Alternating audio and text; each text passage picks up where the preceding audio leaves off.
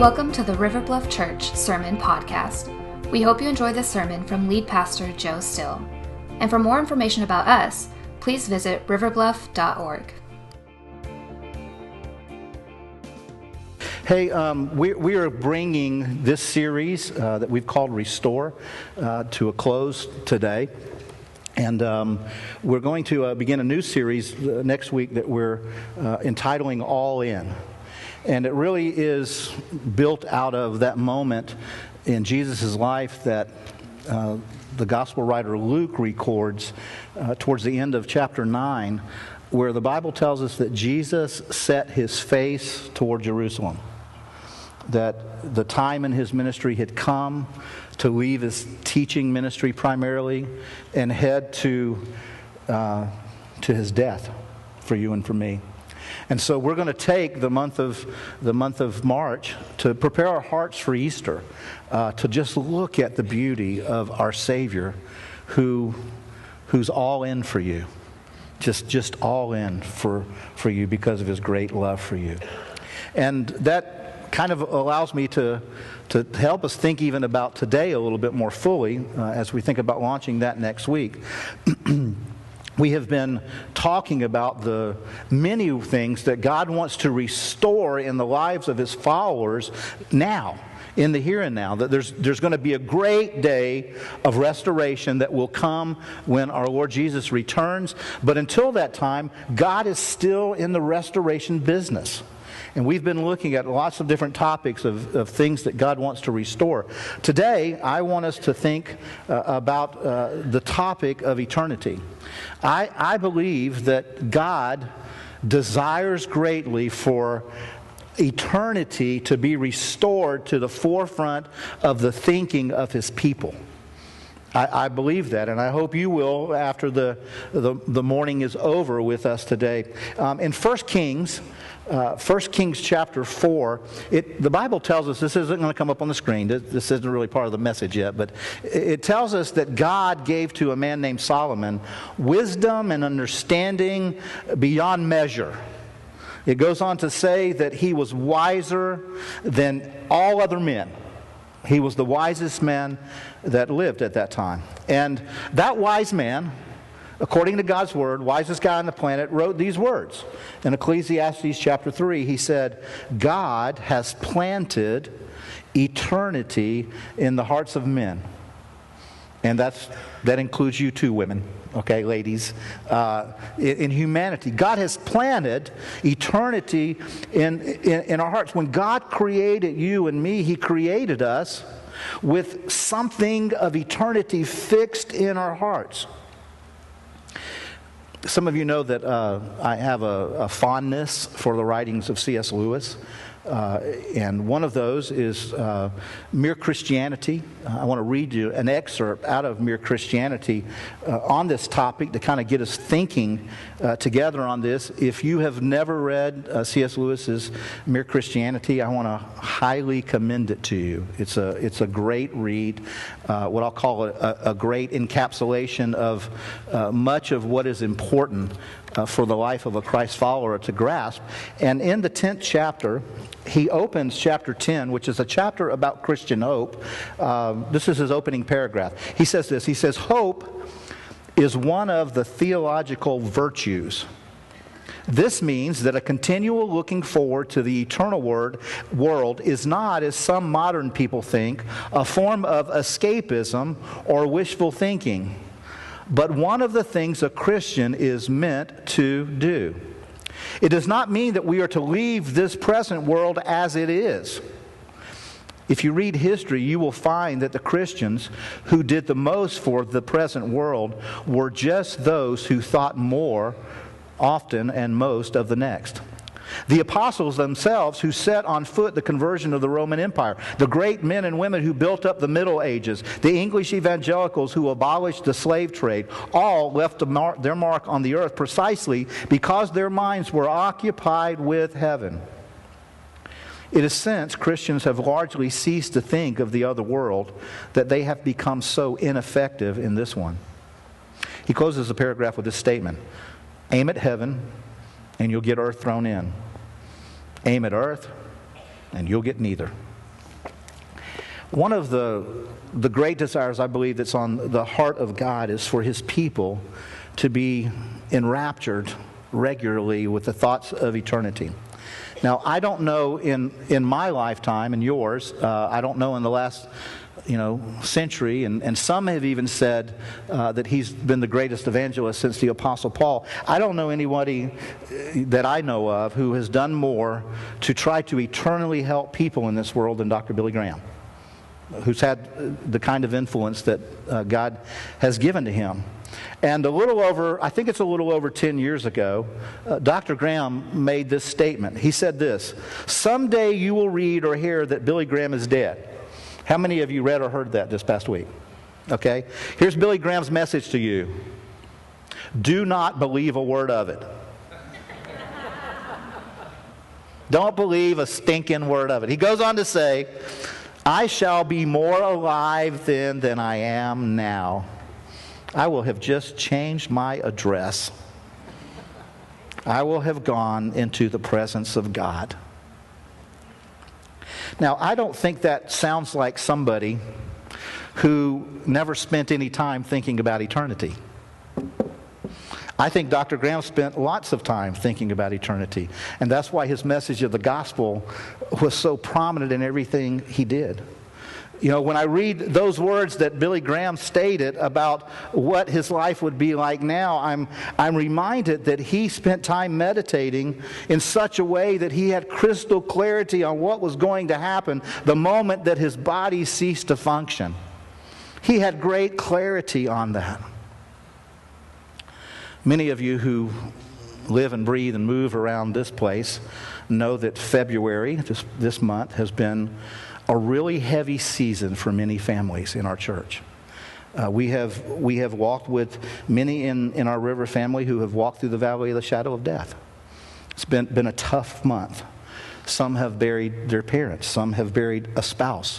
One of the families, uh, a mother was burying her son. It's just been a heavy, heavy month. It's been a season of sorrow. But it has also, in each of those that I have participated in, been a season of joy because every one of those funerals that I had a part in was for somebody who knew their relationship with Jesus was secure and their family knew it and knew that when they passed from this life to the next, they, as Billy Graham said, were in the very presence of God. Now, our elders and pastors at our church carry, carry burdens for God's people here. And one of the great burdens that we carry from time to time is watching as our brothers and sisters slip into despair when a dream that they may have, or a career that they had hoped for, or a marriage that they had prayed over, or a health seems to begin to crumble and they slip into despair and discouragement, some even into cynicism, many beginning to just lack hope, coming to believe somehow that their best days are behind them.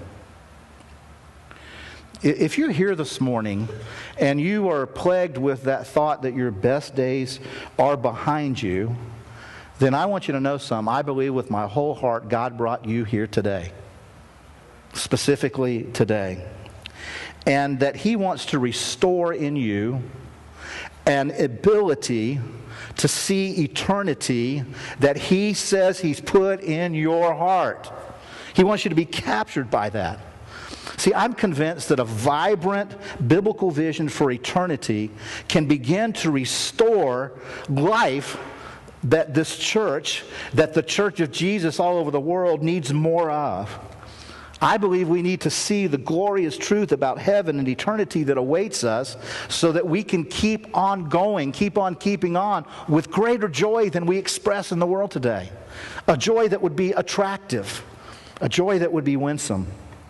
See, when, when I read historically about God's people, I see in ages past they had a source of strength and a perspective that is largely unknown in the Christian movement today. And it was a focus on heaven. It was their central reference point. It was, it was the North Star that guided everything that they did. And it seems like, unfortunately, that a, a, robust biblical view of eternity has somehow just kind of fallen off of our radar screens. And I believe with my whole heart, God wants us to get that back. He wants his people enamored with what our eternity is going to be like. And that will only happen if we make time to meditate on what God's word says about it. The Apostle Paul wrote to the church at Colossus saying this in Colossians chapter 3. He says, Since you have been raised to new life with Christ, you know who that is? Well, if, you, if you're saved, if you're born again, if you've trusted Christ, he's talking to you. Since you have been raised to new life with Christ, set your sights on what? The realities of heaven. There are some realities of heaven that God wants you to know, that He wants you to set your sights on. And then it says, where Christ sits in the place of honor at God's right hand. Then Paul says this think about the things of heaven. He says, spend some time thinking about it, not the things of earth.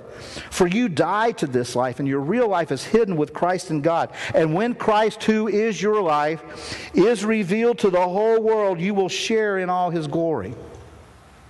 Now, you and I, the Church of Jesus Christ, we need to be revealing to the world now the Christ who is our life. That we should be doing that better than we are. And I believe one of the things that keeps us from boldly revealing the life that we have in Christ is because we have such a weak understanding of the hope that we have in Jesus. I believe if we had this vibrant vision of our future, it would, it would well up in us to reveal the Christ who is our hope. And I believe God wants to move in us. I think He wants our affection to be for Him so great that it just flows out of us and we reveal the life that we have in Christ to the world. But here's the deal if you and I want God to restore the eternity that's fixed in our hearts, if we want to see that restored, there are a couple of things that we're going to need to do. And here's the first one that I believe we're going to need to do. The first thing that we're going to need to do is we're going to need to study and meditate on heaven. We're going to need to study and meditate on heaven. Meditating on heaven will first involve study. We'll have to study what God's word clearly teaches about heaven. And there's a great deal. Paul said in Colossians 3:1, "Set your sights on the realities of heaven." There are realities that are taught in this book. And you and I need to be very aware of the realities of heaven so that we can be drawn to them. Now, one of the things that will happen is after we study those, we're then going to need to allow the Holy Spirit, if you would, to sanctify our imagination a bit so that as we're dealing with those realities of heaven, we can capture another vision, an additional part of that from the glory of God. Paul tells us that God gave him a vision of heaven that he actually had a vision of heaven. He was in the Spirit, and God gave him a vision of heaven. We know that John the Apostle was given a vision of heaven. He was in the Spirit and he saw heaven, and God gave him that vision and he told him to write it down. It's the book of, of the Revelation. We're going to read from that uh, in just a few minutes. Isaiah and Jeremiah and Daniel and many of the prophets had been given a vision of heaven under the Spirit's leadership. And here's what I believe I believe he will do the same today. If you and I will spend time studying the realities of heaven and meditating on them under the Spirit's leadership, I believe God will give us an understanding of the hope that is within us for life ahead of us. I believe God wants to do that. Secondly, I believe that if we want to see God restore that eternity that He's already put in our hearts, we need to do something else, and that is we need to give our hearts permission to long for heaven, to yearn for heaven. We need to give ourselves permission to, we need to be okay with our hearts longing for heaven. I've never had an NDE, I've, I've never had a near death experience. I've never been to heaven, but I miss it. Anybody else miss heaven? I mean, you just, you just miss it. Your heart longs for it. We, we need to give ourselves. There, there are, are times when uh, I, I, remember being with Julio Salado, who's gone to be with the Lord now, and I remember being with him a few weeks before uh, his homegoing. And one of the things Julio asked me, Joe, is it okay for me not to want to be here anymore? And I said, Well, absolutely. It's okay for you to long for heaven. The Apostle Paul did. Look at what Paul wrote to the church at Philippi in, in, chapter 1. He said, I am pulled in two directions. I want very much to leave this life and be with Christ. Does it sound like he was longing for heaven? He said, I want it very much. It's far better. It's a far better thing. But then he goes on to say, But for your sake, it is much more important that I remain alive. So we don't need to be thinking about jumping ship, folks. It, it is important for others that we remain here, but it is okay for your heart to long for heaven, to yearn for heaven. In fact, I would say it's essential if we're going to live that life of victory in the here and now. To the people of Corinth, Paul wrote these words. He said, Now we look forward with confidence to our heavenly bodies, realizing that every moment we spend in these earthly bodies is time spent away from our eternal home in heaven with Jesus. He said, We think confidently. We look, we look forward to this. That's okay to do. So you and I will not see, we will not be captured by eternity. It won't be restored in our lives until our hope gets firmly fixed in heaven. Have you ever been to a foreign country for a couple weeks or maybe longer? Or maybe you just went on a long trip. What does your heart yearn to get back to? My house with my bed. And after I got back from Cuba, my commode. Um, you know, I, I, was, I was just ready for that. It, it was it, because it was where uh, Joe's was supposed to be. It was a place that had been already prepared for me. The Bible says in Philippians chapter 3 our citizenship is where? It's in heaven. If you feel like you don't belong here as a follower of Jesus, guess what, baby? You don't. That's why it feels like you long to be somewhere else. Our hearts should long yearn for heaven.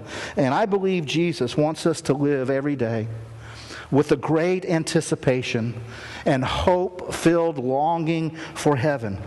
See, Jesus knew allowing our hearts to long for heaven would bring us comfort in this world, in this life now. Jesus, on the night before he would be betrayed, the night he was betrayed, the night before his death, he was gathered in this upper room with the men that he loved. He loved these men, he, he, they were his friends, they were his partners in, in ministry. And Jesus looked around the room and he understood very clearly that their hearts were very troubled, deeply troubled. And the gospel writer John records what Jesus did when he witnessed this experience going on in their hearts. Jesus said these words in John 14 Don't be worried. Have faith in God and have faith in me. There are many rooms in my Father's house. I don't always like the King James translation, but this time I do. And it says, There are many mansions where my Father dwells. And he goes on to say, I wouldn't tell you this unless it was true. I am going there to prepare a place for each of you is what Jesus told his disciples. Jesus comforts. He, he tries to bring comfort to his friends who are deeply troubled by painting for them a very clear picture of the reality of heaven so that they can begin to wrap their minds around it. And the first thing that Jesus tells them is, I'm going to prepare a place for you. It's going to be uniquely suited for who you are. It's going to be situated for you. And folks, if we want God to restore this vision of eternity He's planted in our hearts, we've got to study and meditate on it, and we are going to have our to give ourselves permission to yearn for it, to long for it.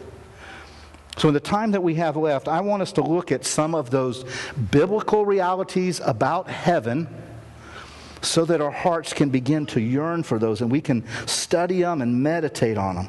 And here's a big part of why I want to do this. First of all, because I believe that when we get captured by a clear vision of heaven, it will transform our experience on this planet now. It will give our experience here more meaning in the here and now. In fact, my prayer for this message has become that God would give you such a passion for heaven that you will be like ready for something new to happen right now. Secondly, if you'll constantly live out of that with a new question. And so part of what I hope happens today is that a new question will just begin to, to wash over your heart and mind, and it will be something like this. If heaven is like that, then how shall we live now?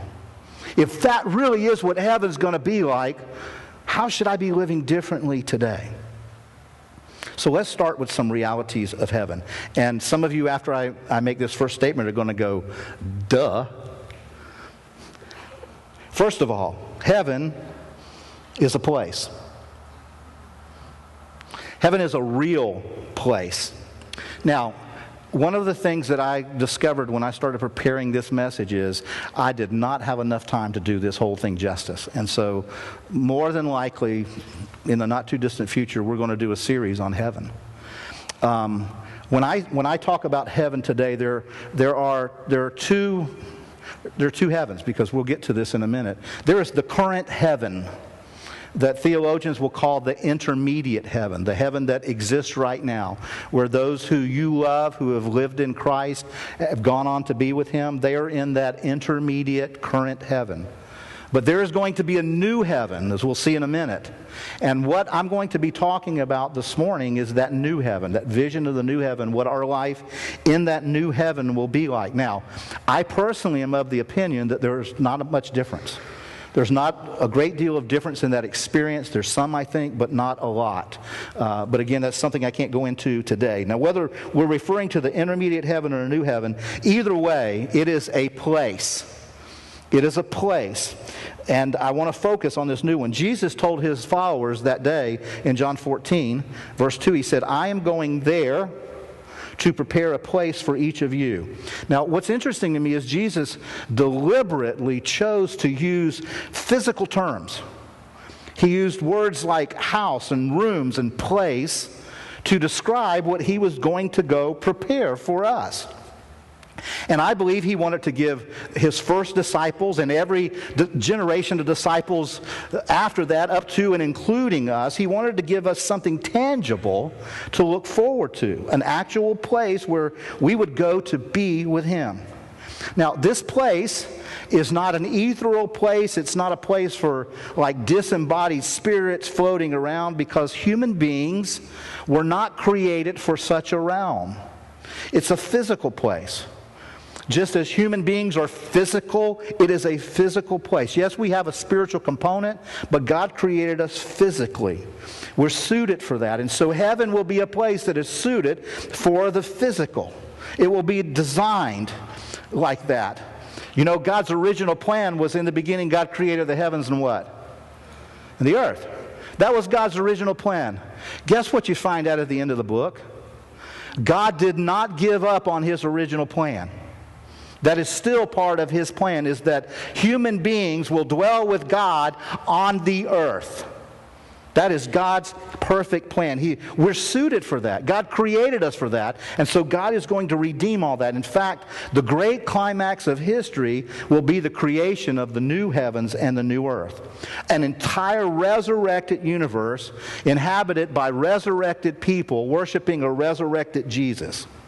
And we see this blown up big in the last two chapters of the Bible in Revelation chapter 21 and 22. And so I want us to take a couple moments. You may want to grab your Bibles. We're going to read out of John, uh, out of that. It's interesting to me that the, the guy who wrote those words in John 14 about Jesus saying, I go and prepare a place for you, is also the same one, I believe, who wrote the words that we're going to read in, in the book of Revelation. In fact, if you go and study the first chapter of the book of Revelation, you'll discover discover that uh, the Spirit of the living God told John, or the angel told John, what I'm about to show you, you write it down and you send it to the churches. Write this down and send it to the churches because God knew that his people were going to need this for encouragement. And what I want us to do is I want us to read the last two chapters of the book of Revelation together, starting in verse 1 of chapter 21.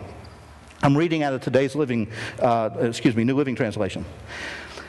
Verse 1 chapter 21 says, Then I saw a new heaven and a new earth, for the old heaven and the old earth had done what? They had disappeared. Now, I want, I want you to stop there for just a second, okay? I want to stop there for just a second because I want you to look at what is the first word that Genesis 21 begins with? What? Then. It's the word then. What that means is something had happened before that. Okay? Then means something took place before that. I'm not going to go back and reference the whole book of Revelation, but if you just jump back one chapter, you would discover some cool things take place. One of those things that takes place is Satan is defeated and he is cast eternally into the lake of fire, always separated from God and his people. And after that, you're going to see what is known as the great white throne judgment where those who are not in Christ will be judged based on their rebellion and they will be they will join Satan in the lake of fire.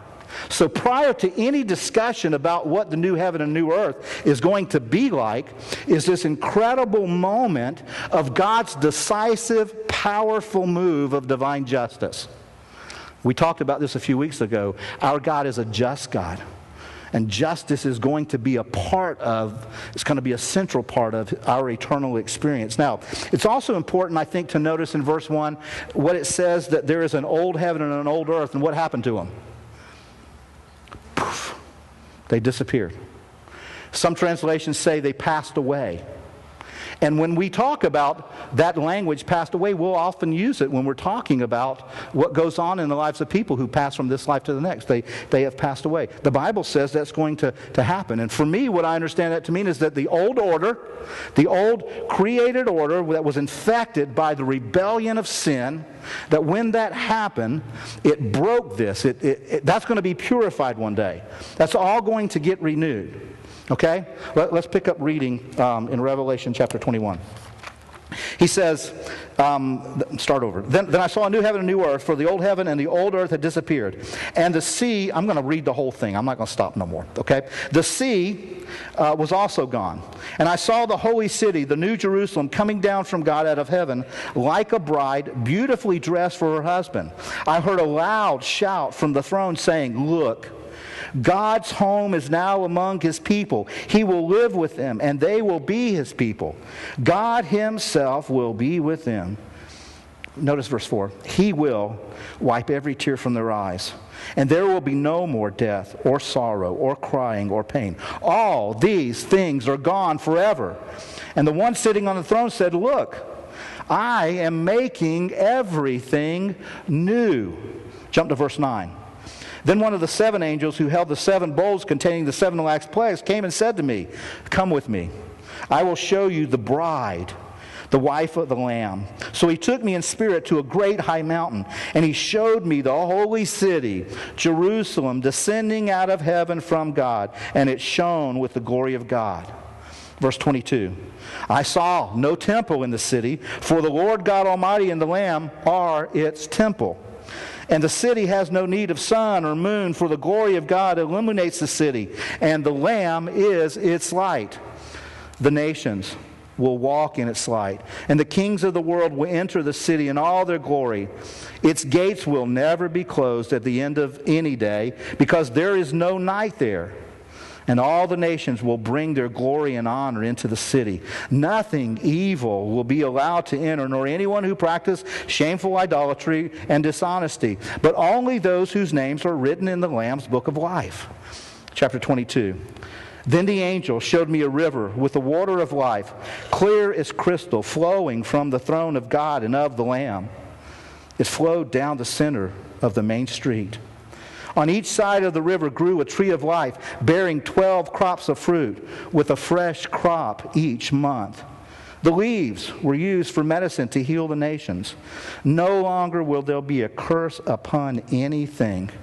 For the throne of God and of the Lamb will be there, and his servants will worship him, and they will see his face, and his name will be written on their foreheads, and there will be no night there no need for lamps or sun, for the Lord God will shine on them, and they will reign forever and ever.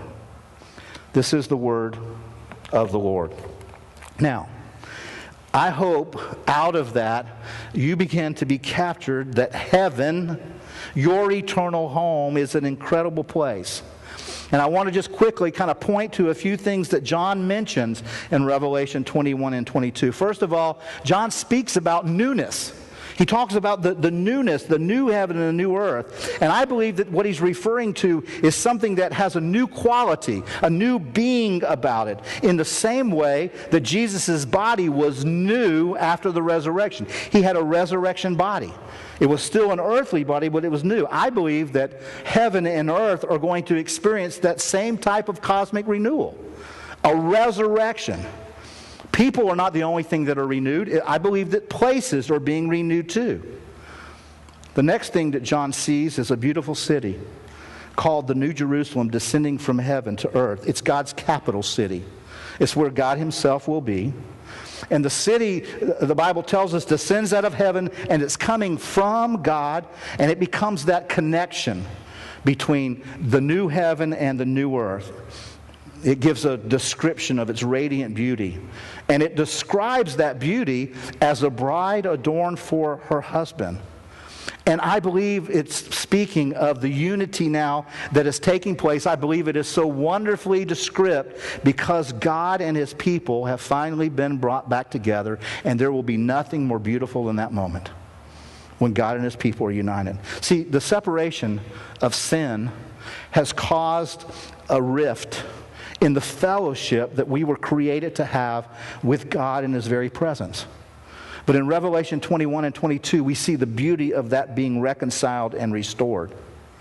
It goes on and it tells us more about what will characterize that place of God no tears, no death, no mourning, no crying, no pain. It says all of those things are former things, and they too have passed away. And then I want you to, I, I hope you picked up on something of intimacy that John wrote about. It doesn't say that God is going to dry up our tears. It doesn't say he's going to miraculously suck our tear ducts out of our heads. What did it say God was going to do? He was going to wipe every tear away. Have you ever physically wiped a tear from somebody's face? A child? Someone that you love. There is not a much more intimate experience than that. And I believe that's pointing to how intimate our experiences with God is going to be. He's not just going to sit on a throne and we're going to get to see him with binoculars from the cheap seats. God is going to wipe the tears that you have cried from your face personally. I don't know how. But there's going to be a great intimate connection with the God of the universe. And I think it's so important to, to, to be captured by this reality and, and, and important to, to be captured by God's plan for redemption. Not only involves the people that He created, but the place He created and wants to dwell with His people. So often, you know, in Christianity, we, we only ever address the, the issues of the heart. And there's a good reason for that. But our bodies matter to God. Our bodies right now matter greatly to God. Paul tells the church at Corinth their, their bodies were the temple of God, the place where God dwelled, and that, and that to, all together they formed the temple of God, the, the, the church, the body of Christ. And what that tells me is that the gospel is not limited to geography, it's not limited to location or a physical building. But there's coming this day, and it will be as real as this day is I, this isn't going to come up on the screen, but the prophet Habakkuk prophesied that one day the earth will be filled with the knowledge of the glory of God, just like the water covers the sea. There's coming that day. There's going to be this place, a real physical place, where believers in Jesus will fellowship with each other and with God. Now, that has some impact for today. The church today is certainly supposed to be more than a building, more than a location. And I think it's very, very important that we understand that the church today is Christ's new community. And that new community was created by God in Christ when He saved each of us and brought us into a family. And as a new community, we should be anticipating with great joy a new place. We, that should be something that we're just excited about as a people. The truth is that the church on planet Earth is currently the closest representation to what the new heaven and new earth will be like. Now, some of you have had experiences in the local church where you said, Oh, dear God. I sure hope not. But that's God's vision that we're talking about, not how we distort it sometimes. God's vision is that the church would be the, the place where God's people gather to sing to the Lord, to fellowship with one another, to love each other, to love God together, and reflect on His beauty and His glory. That, that would be, we would be that kind of place.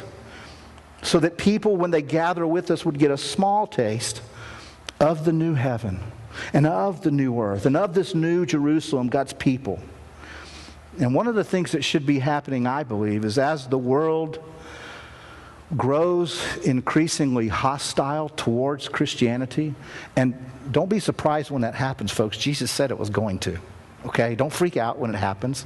He said it was going to. But I believe as that happens, more and more the time that God's people gather, at least weekly, we should be pointing one another to that rich, glorious day of, of what is promised to us, to that, to that new place.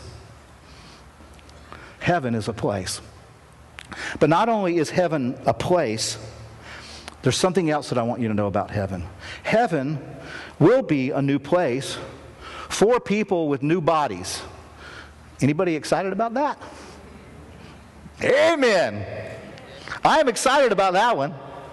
This one's breaking down. It is falling apart. Its tent pegs are coming up. That's just the truth. Heaven is described as a resurrected place for people with resurrected bodies. It is not ethereal, it is not ghostly, it is tangible and touchable. Another way, I don't remember who I read this from, but I love this description. Another way to say that about heaven is this Our eternal home is a resurrected place for resurrected people to live with a resurrected Lord forever. I love that vision. And I want us to think about for a moment the biblical realities, that's what we're talking about, of our resurrected bodies. We can know something about what our resurrected bodies are like because there is clear teaching in the scripture. We have actually been given a model in the scripture to use for us to interpret what our resurrected bodies will be like because we are told a great deal about Jesus' resurrected body. In Philippians chapter 3, Paul writes, he says this. We've already read this, but I want to cover it again. It says, The Lord Jesus Christ will transform this lowly body, your lowly body, to be like his glorious body. That's what's going to happen. The Apostle John wrote this in 1 John 3. He said, Beloved, we're God's children now. And what we will be has not yet appeared, but we know that when he appears, we shall be like him because we'll see him as he is. To the church at Corinth, Paul writes these words. He wrote, Just as we have borne the image of the man of dust, speaking about Adam, we've had a body like his, we shall also bear the image of the man of heaven. See, the difference between Adam and Christ is not that one was physical and one was spiritual. It was that Adam's body was under the curse of sin. And Jesus' body was untouched by the curse of sin until he hung on that cross for you and me. His body was untouched. Jesus was, when he walked on this planet, and is today in human physical form. I don't know if you've thought about how Jesus is hanging out in heaven, but he is in the form in which he left. Hebrews 2 tells us this. It says, It was necessary for him to be made in every respect like us, except with the respect to sin. And see, Jesus proclaimed in his resurrected body in Luke chapter 24, Jesus said this I am not a ghost. He said, I'm, I'm not a ghost. Now, what's interesting is countless Christians that I've had conversations with think that heaven is going to be like a ghostly experience. You know, we're just going to do the cloud floating thing, the hovercraft thing. We're going to do a little, you know, heart music. We're just going to hang out like that. I, I, I believe this with my whole heart. I believe that is a lie straight from the pits of hell. Because nobody wants to hang out like that. Do you? Nobody does. That is not a vision from God. It's not in the scriptures. I believe it's from the pits of hell because Satan wants to do everything he can to discourage you from thinking about eternity, the truth about it. That is not going to be your existence. You're not going to be some disembodied spirit floating around. And this one's a pet peeve of mine, so I'm sorry if it comes off negative. And I don't ever do this, you know, kind of when you're at a funeral, if you hear somebody say this, don't take them on then. But I, I need to tell you, according to God's word, there has never been, nor will there ever be, a human being who goes to heaven and becomes an angel. It will not happen. I don't care how great your grandma was. She did not become an angel. Now, I know where people get that from. There's a place in the scripture where Jesus is trying to get it through the thick skulls of the Sadducees that you're not going to be married in heaven. And so he says it'll be kind of like angels. You're not going to be married. They're not married. You're not going to be married in heaven. And so some people have taken that to mean, oh, we're going to be angels. Paul writes to the church at Corinth in 1 Corinthians chapter 6, 3, and he says this Do you know that we are to judge the angels? You're not going to be an angel for eternity. You're going to judge the angels. Now, when I read that verse, and I think about some of the incredible things the angel Michael did. And when I read that word judge, it basically means I'm going to get to tell him what to do. That freaks me out. But that is part of my eternal experience. You and I will command angels. Man, you got to wrap your head around that one, baby. That, that's like crazy. That's part of our future eternity. See, the, the magnificent cosmos shaking victory of Christ's resurrection brings that for us. And by definition, it was a physical triumph over a physical death in a physical world. That's what the resurrection is. And we need to be captured by that. And again, I think everything else is a lie from Satan. See, friends, if Jesus had been a ghost and we were just going to become ghosts, then the truth is redemption would not have happened. Because part of redemption was over these broken bodies. Jesus walked on this earth for 40 days as in his resurrected body, showing us a little bit of what walking around in a resurrected human body was going to be like. He, he demonstrated where, where we would live as resurrected human beings. He demonstrated that our resurrected body could interact on earth in a physical place. Christ's resurrected body did that. It was suited for an earthly experience. It was not suited for some kind of ethereal thing. When Jesus was raised to live on the earth, so too you and I will be raised to live on the new earth that we read about in Revelation 21 and 22. Luke records that the risen Jesus walked and talked with disciples. That there was a day when he walked on a road with two disciples, a road to Emmaus. And as he was walking, they didn't realize who it was. I, I, believe that God needed to reveal that to them. He needed to keep it kind of hidden from them for a little bit. But they were not shocked that they were walking with a man who began opening the scriptures to them, helping them see the reality of the resurrection, the truth of what happened on the cross.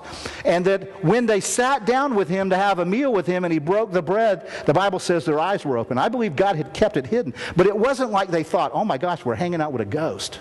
This is like totally weird. They just thought, you know, the only thing they thought weird was how come this guy didn't know about Jesus being crucified? That, was the only thing that seemed weird to them. They didn't think he was a weird aberration. They thought he was just some guy that wasn't up on current events. So they, they, they, their eyes are open and they see this physical Jesus in their presence that they've been hanging out with. They didn't think anything was weird about that. When they were walking, he wasn't like on a hoverboard. You know, he wasn't hovering above the ground. He was walking with them. When he ate bread, there wasn't like, you know, he had a clear chest and you could see his esophagus and the bread dropping in. It just, it, he had a real body that could eat and digest bread. We know from John's writing in John chapter 20 that the resurrected Christ had an encounter with Mary Magdalene. She called him sir, though even at first she didn't recognize who he was. And there are a lot of good explanations for that, but the moment that Jesus spoke her name with his Jesus voice, she recognized him. And the Bible says she turned. Now, what that tells me is most likely Jewish women in that day would not have made eye contact with a woman. A woman wouldn't have made eye contact with a strange man. She would have avoided that happening. And so she thought this guy was the gardener. She wouldn't have made eye contact with him. But when she heard the voice of Jesus that she knew, this resurrected voice had not changed so much that she did not recognize her own name coming from his lips. The Bible tell, tells us that she turned, that she recognized Jesus calling her name. Over and over again in the Gospels, you can see Jesus connecting with his followers in his resurrected body. In John chapter 21, we see him standing on the shore of the lake. And he wasn't floating or hovering, and he calls that in a voice, and it doesn't say it was like some kind of voice, you know, FM voice that we see, you know, in the movies when God speaks. It was just a voice of a man standing on the shore, and he asked him about how the fishing was, and he told him, you know, to come on in, that he would, he would cook him breakfast. And that's what Jesus did. He, he started a fire and he was cooking fish when they suddenly realized who it was. And they took off for the shore. And Jesus didn't seem to snap his fingers and miraculously, you know, a fish, fish dinner appeared.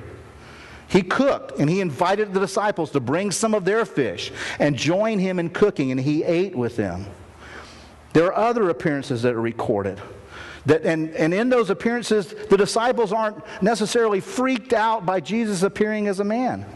And Jesus got so close to them that some of them held him, fell at his feet. Some of them touched the holes in his, in his wrist. They, they saw the, the, the, the, side where the spear had pierced him. He, they, he was close enough that the Bible tells us once he breathed on them. Jesus' breath over you. Man, that would be like crazy stuff.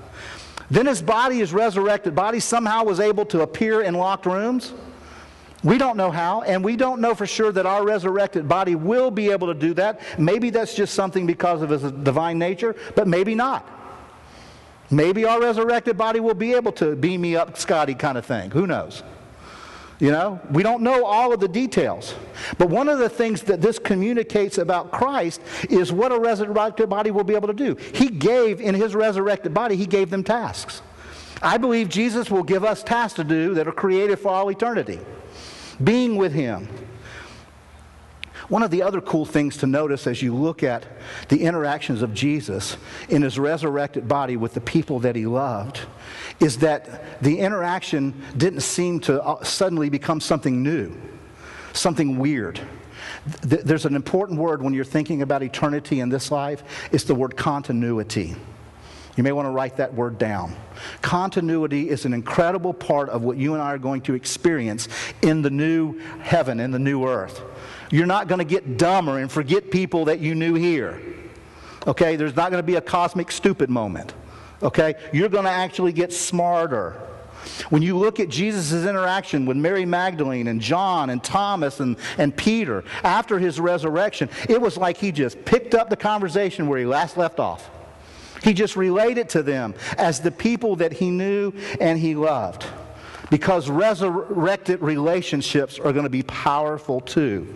We're going to experience continuity there. And see, once we understand this, that Jesus' resurrection is a prototype of our own. That Jesus' resurrection is such a model, such a good model for what our resurrected bodies are going to be like, that it can actually be used as a tool to interpret our new heaven, new earth experience.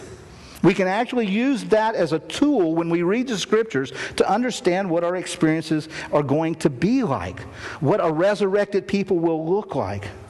And I believe we should use that tool. So, what will it be like to live in the New Jerusalem and the new earth as God's people? Well, I'm convinced it's going to be the very, very best of what we have relationally now. It's going to be the very, very best of what we have relationally with God and one another, with unbelievable levels of fulfillment and holiness that we've never known. Multiply your very best experiences with other human beings, you know, times infinity, and then you're going to get it. It's going to be absolutely incredible. Just imagine the very best. Imagine every life marked and characterized by unity and love and joy. Just imagine that. Think of what, think of what it's going to be like to enjoy a cup of coffee with Moses. There's going to be coffee in heaven. I'm just telling you. I believe it with my whole heart. And it's going to be better than anything you've ever experienced on planet Earth so far.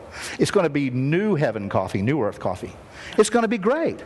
Just imagine, you know, what, it, what is it going to be like to open Psalm, one of your favorite Psalms, and sing it with David? Is that going to be like crazy? To ju- I mean, to just be able to do that, to listen, to listen to the wisdom that God gave to Solomon to pray with James, talking to God with James. Go fishing with Pete. You know, he's probably going to want to sit in the front of the boat. That's just the kind of guy he seems to be. You know, but just doing those kinds of things with people. Who, who do you want to spend time with that's already there? You're going to get to. If they're in Christ and you're in Christ, you're going to get to spend time with them. Imagine playing soccer with somebody who, for their whole life on this planet, were physically challenged, unable to. Imagine having an enriching conversation with someone who, the last time you saw them, their mind was racked with Alzheimer's on the new earth you're going to get to. Imagine meeting people who came to Christ because back in Christmas Eve, when you gave generously to fight human trafficking, somebody came to know Jesus because of the ministry that we were involved in. And you're going to get to sit and be with them for all eternity. You know, imagine spending time with that family member that recently left us not long ago. And imagine people of every race and tribe and culture and custom and tongue gathered for all eternity, sharing their different stories of their lives on the old earth, because I believe we'll remember. And every single one of them stories have one common statement in them. And then Jesus saved me. Everybody gathered, their story will be completely different until they get to that one sentence where they're able to say, and then Jesus saved me.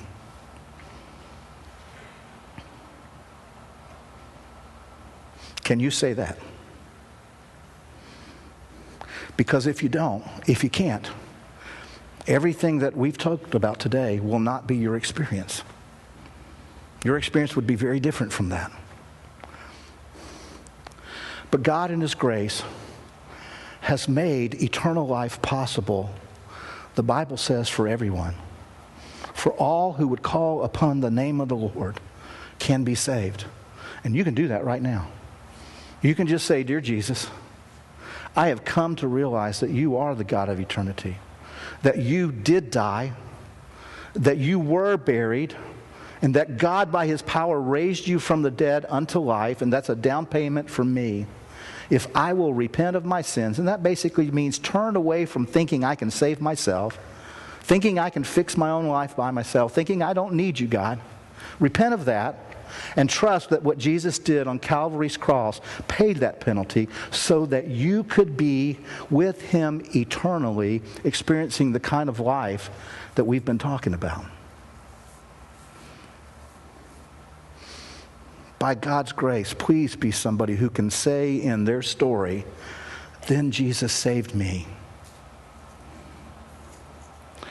And then for the rest of us, let's be the people of God who are so excited about heaven and those realities that we can't help but, as Paul said out of the gate in Colossians, we can't help but reveal Jesus. Let's pray. Father, we come now giving you thanks for what our future is, and it's all because of you. It's all your grace, it's all your power, it's all your might, and we come giving you thanks now. And God, our prayer now in this moment is that we will become your people so captured by your vision that you have given us of our future as your children gathered with you eternally. That we can't help but to tell other people about our Lord Jesus. That we'll want to reveal him to every man, woman, and child where we live, work, and play. Help us, God. Root that vision, your vision, of our resurrected bodies in that resurrected place with our resurrected Lord. Renew that, God. Renew eternity in our minds and hearts. We come now, God, asking you to take our gifts, our offerings, our tithes that are yours. We bring them back to you, God, asking you to expand them into the kingdom so that others too would have that same experience and be able to say, Then Jesus saved me. Help us, God. Take our gifts now and take our worship, Lord, as we celebrate the goodness of you in all eternity. And it's in your name we pray. And all God's people said, Amen.